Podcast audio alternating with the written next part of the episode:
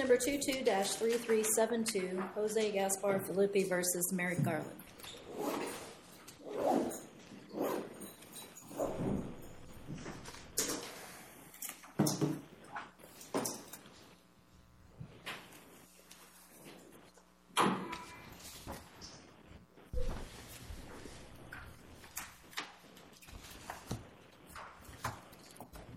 Let me be sure council's ready. Are you ready? Okay, proceed, Mr. Albick. Okay. Thank you again, and good morning. Matthew Hoppock on behalf of Jose Gaspar Felipe.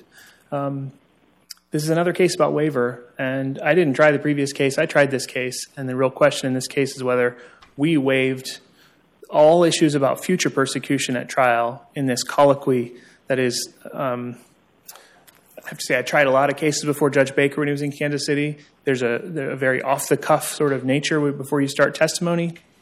Our argument is that this colloquy that the board says explicitly waives any ethnicity claim just doesn't do that. And that if you read the context, more than just taking one sentence or two sentences, that this is a discussion about the past persecution claim and does not address the future persecution claim.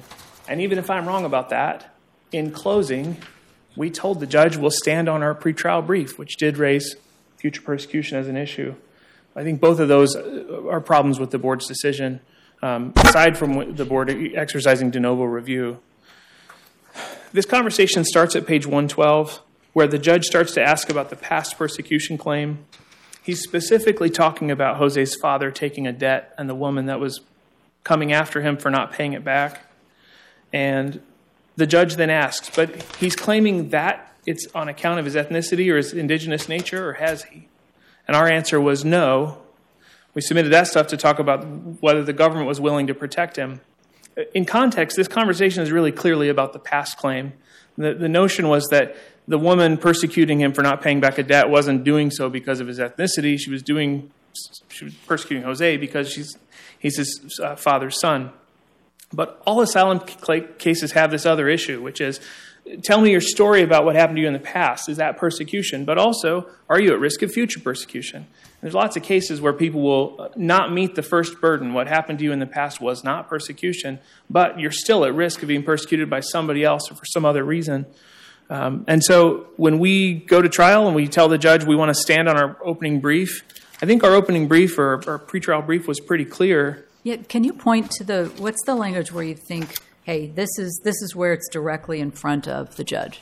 So at page 147, when when he's asking for closing arguments, I said, no, I'm sorry. The, uh, in your briefing, your briefing before, when you say we're standing on our brief to the court on the other issues, where in that briefing yeah, would start, have alerted? Starts at page 157. We say there are two issues.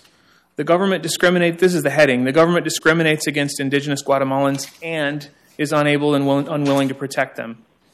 The unable and unwilling issue relates to past persecution because it's not persecution if the government was able or willing to protect you. The, the government is persecuting indigenous Mayan Guatemalans relates to the future persecution issue.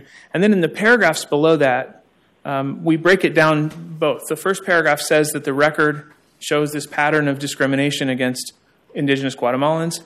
The second paragraph talks about why that might be persecution. There's this board case called Matter of Salama. That, uh, lots of board cases have said discrimination by itself, that's not persecution. Matter of Salama said sometimes it's serious enough that it is persecution. That was a case where I believe all of the Jewish people living in Iran were being forced out, and the board said that. It was in Egypt, wasn't it, counsel? I'm, I'm sorry, you're right. I'm quoting your brief, by yeah, the way. Go ahead. You're exactly right. It's a two paragraph decision, but we're arguing that sometimes pervasive, widespread discrimination is persecution in the future.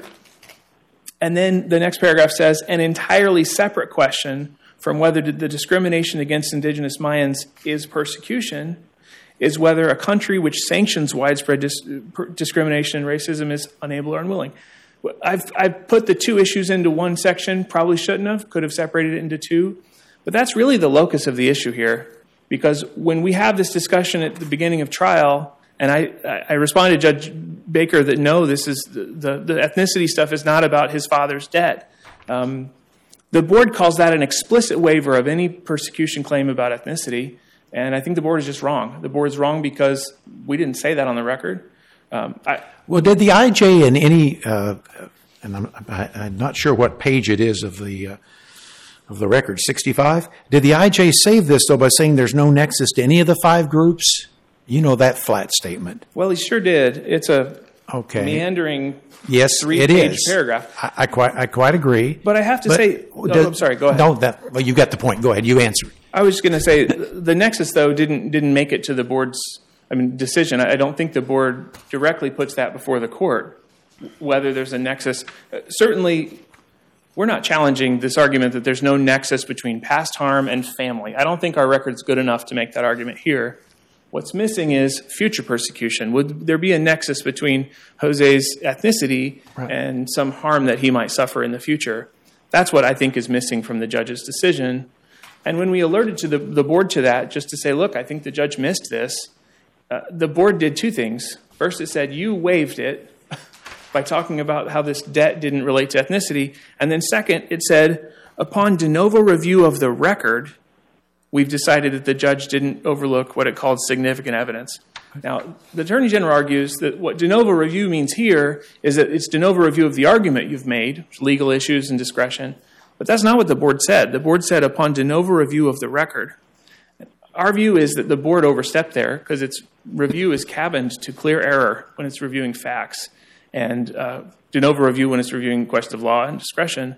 But, uh, let me back up with you. They, they can always renew, re- review a factual finding for clear error, right? That's right.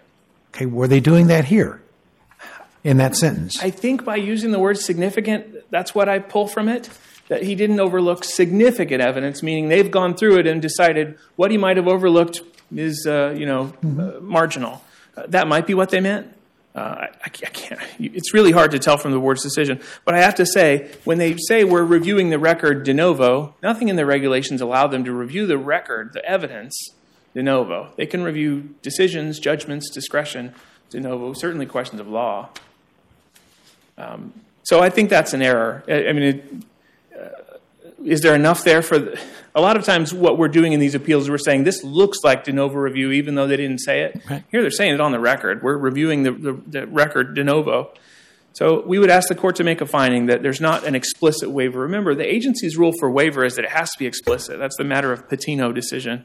And so uh, this sort of gotcha, like we're going to take this sentence from a colloquy that you made at the beginning of trial, forget that in closing you said we're standing on our brief, and thus it's an explicit waiver. And then also that the board made an error by reviewing the record de novo. Uh, those are those are su- sufficient reasons to remand because if the agency has erred and still hasn't addressed whether there's a risk of future persecution on account of his ethnicity, he could still win asylum on that basis, even if his asylum claim about his father's debt is is somewhat moot. See no questions. Thank you for the argument. Thank you.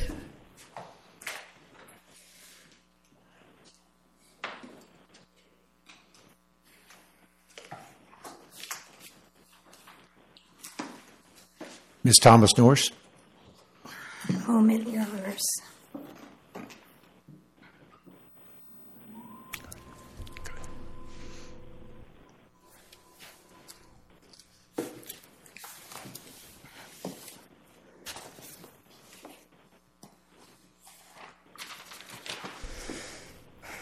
May it please the court, Nicole Thomas Dorris for the government. In this case, Gaspar Felipe was asked by the immigration judge to narrow the issues to clarify the basis for his claim. Counsel for Gaspar Felipe answered clearly. The, the claim for protection and relief was not based on ethnicity, it was based on family. Uh, Can I um, ask a question about Yes, the, the, the statement, I'm standing on the briefs that, Yes. that, that we submitted. Do you believe that, that this issue is sufficiently raised in the briefing? No, Your Honor. And I can take, um, I'm going to take a moment to go through the, the brief uh, or highlight where I think. Um, Be sure and do 157, his heading 3. okay, Your Honor.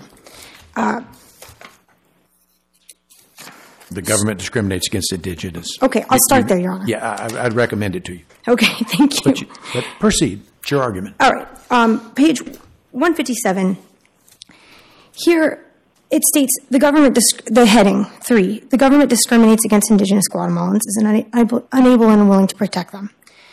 Here, uh, counsel or petition, I'm sorry, Gaspar Felipe is saying that there's a pattern of structural racism or discrimination against indigenous Guatemalans. There is no argument here after that first small paragraph that Gaspar Felipe is going to suffer that discrimination. What happens is a reference to the fact that it could be persecution. And then what I argue on page 158, first full paragraph, is the meat of the argument, saying a separate question, however, is whether the government will be unable or unwilling to protect him. And I think that final sentence in that first full paragraph says it all.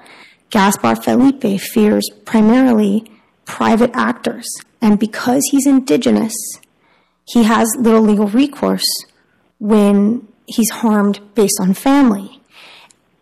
There could be confusion from that those two pages. Yes, there is confusion. We're here on this issue. That's what the immigration judge did before testimony. The immigration judge had received this brief, had received the documents, the filings discussing uh, the treatment of indigenous Guatemalans, and said, uh, I thought this case, you know, this is now I'm talking about the discussion on 112, 113. Was this case about ethnicity or not? And in that discussion, uh, there are four main, four main parts of that short discussion. Um, first, you have the immigration, the immigration judge asking, is, is what you fear on account of ethnicity or indigenous identity? That's lines 11 through 12.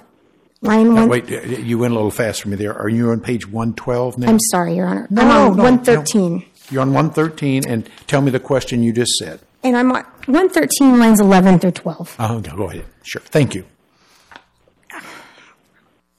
In the government's opinion, there's, there's no reasonable reading of this to just pertain to past persecution. The immigration judge is narrowing the issues of the claim. Okay, but he's claimed that it's account of his ethnicity or indigenous nature, or has he? That's 11 and 12. Yes, they have just been talking about the debt. But if you see at line 4, we're talking present tense. He's being threatened. This is what he fears in the future. At line 14, that's the next main point. No. Counsel answers clearly no, it's not based on ethnicity. It's based upon, I'm sorry, it's in the, submitted in the context of unwilling or unable to assist. And that's where it seals. That's where it, now the brief to the immigration judge is no longer confusing. This element of ethnicity and indigenous identity was submitted on the element of whether the government would be unwilling or unable to protect him in the future when the harm that he feared uh, ensued, or you know he's arguing would ensue. That harm was based upon, in his argument, his relationship to his father. The the next page, 114, the immigration judge asks again. This is line two on page 114. So his claim is based on matter of Acosta, matter of LEA, family association. Acosta deals with uh, social groups, LEA with family. Neither of those have anything to do with uh, pattern of practice or ethnicity in particular. And counsel for Gaspar Felipe, line four, unequivocally, no, no, ex- no expansion, yes. No statement there that we also have a claim based on his indigenous identity. Um, and so, again, when you, after that discussion, counsel says, we rest on our brief. This is after testimony, which I point out, nowhere in his testimony um, does he testify or is he asked about what he fears because he's indigenous. That does not happen. His testimony has to do with his family claim, again, in keeping with the issues that were narrowed before the immigration judge started testimony. So when counsel says to the immigration judge, you know, I won't uh, do a closing argument, we'll rest on the brief, that makes sense with this conversation that the brief was saying ethnicity, indigenous identity, indigenous Guatemalans had to do with the fact that petitioner's argument was that the government wouldn't protect him should this harm befall him. Um, and again, this is the chronology matters. We have the brief, It could be confusing, although I do think with what's there, we don't have a substantive argument for pattern or practice persecution on ethnicity. Then we have the very clear discussion at 113, 114. And when he says we rest on the brief, there's no confusion there. What What do you make of the upon de novo review of the record? Um, they, Thank you, Your Honor. we discern no merit in the argument that the IJ ignored evidence. I mean, it's talking directly about evidence, and why Right. isn't that rubbing up against the line? Um, Well, uh, the board is talking about the IJ's ignoring of evidence. And I know that that can get something that we can blur, as, especially in, in this type of uh, law at this point in appeals. But the question of whether the immigration judge completely ignored evidence is a question of law that the board is correctly reviewing de novo. And the board properly says here the immigration judge didn't err in ignoring that evidence because ethnicity wasn't a claim you brought. You chose not to bring a claim based upon ethnicity, as far as uh, future harm based upon that ethnicity. Uh, so, but but it, it it sort of is a one two punch, though, right? We we we're finding that the respondent specifically stated it was not based on ethnicity, and even if there wasn't any merit to that claim, eh, that's one way you could read that uh, conclusion by the board, don't you think? is it, uh, are you referring to the sentence, uh, the bottom half? Furthermore, the immigration judge stated that all the evidence of record had been considered? That portion? Well, I guess it just seems like the, the board is doing a little bit of belt and suspenders here. And I just wonder if that um, lends toward Mr. Hoppock's argument or not. That that why why have the belt or the suspenders? I guess I don't know which one. Uh, if you're not actually getting into the to the merits, I, I just wondered Right. if, if you thought that that sort of one-two punch affected your view of whether or not they were improperly looking at at evidence and not under the clearly erroneous standard. It, it doesn't, Your Honor, only in that uh, the board here is uh, clear that uh, it's saying Gaspar Felipe, Gaspar Felipe did not, he specifically stated that his persecution claim was not based on ethnicity. And then right there at the end of the, sen- at the paragraph, upon de novo review, there's no merit in his argument that he ignored significant evidence, which, of course, this is the evidence they're talking about, is ethnicity or pattern or practice. So I don't, uh, I, th- the, the argument that the government has here is that the board is correctly reviewing de novo uh, whether the immigration judge ignored evidence. And um, there's, there's no merit because he didn't even raise that claim. That being said, uh, ultimately here, the board is reasonably, reasonably finding that he specifically chose not to raise a claim. Um, I will just close by saying he chose to base his claim on family only and specifically narrowed the issue to that before the immigration judge. And however, really, however we read that paragraph by the board, the board is correctly binding him to that choice in immigration court. And for that reason, the court should deny the petition for review. Let me see if there are questions. More questions? More questions? Thank you, Your Honors. Thank you for the argument. Mr. Hoppock.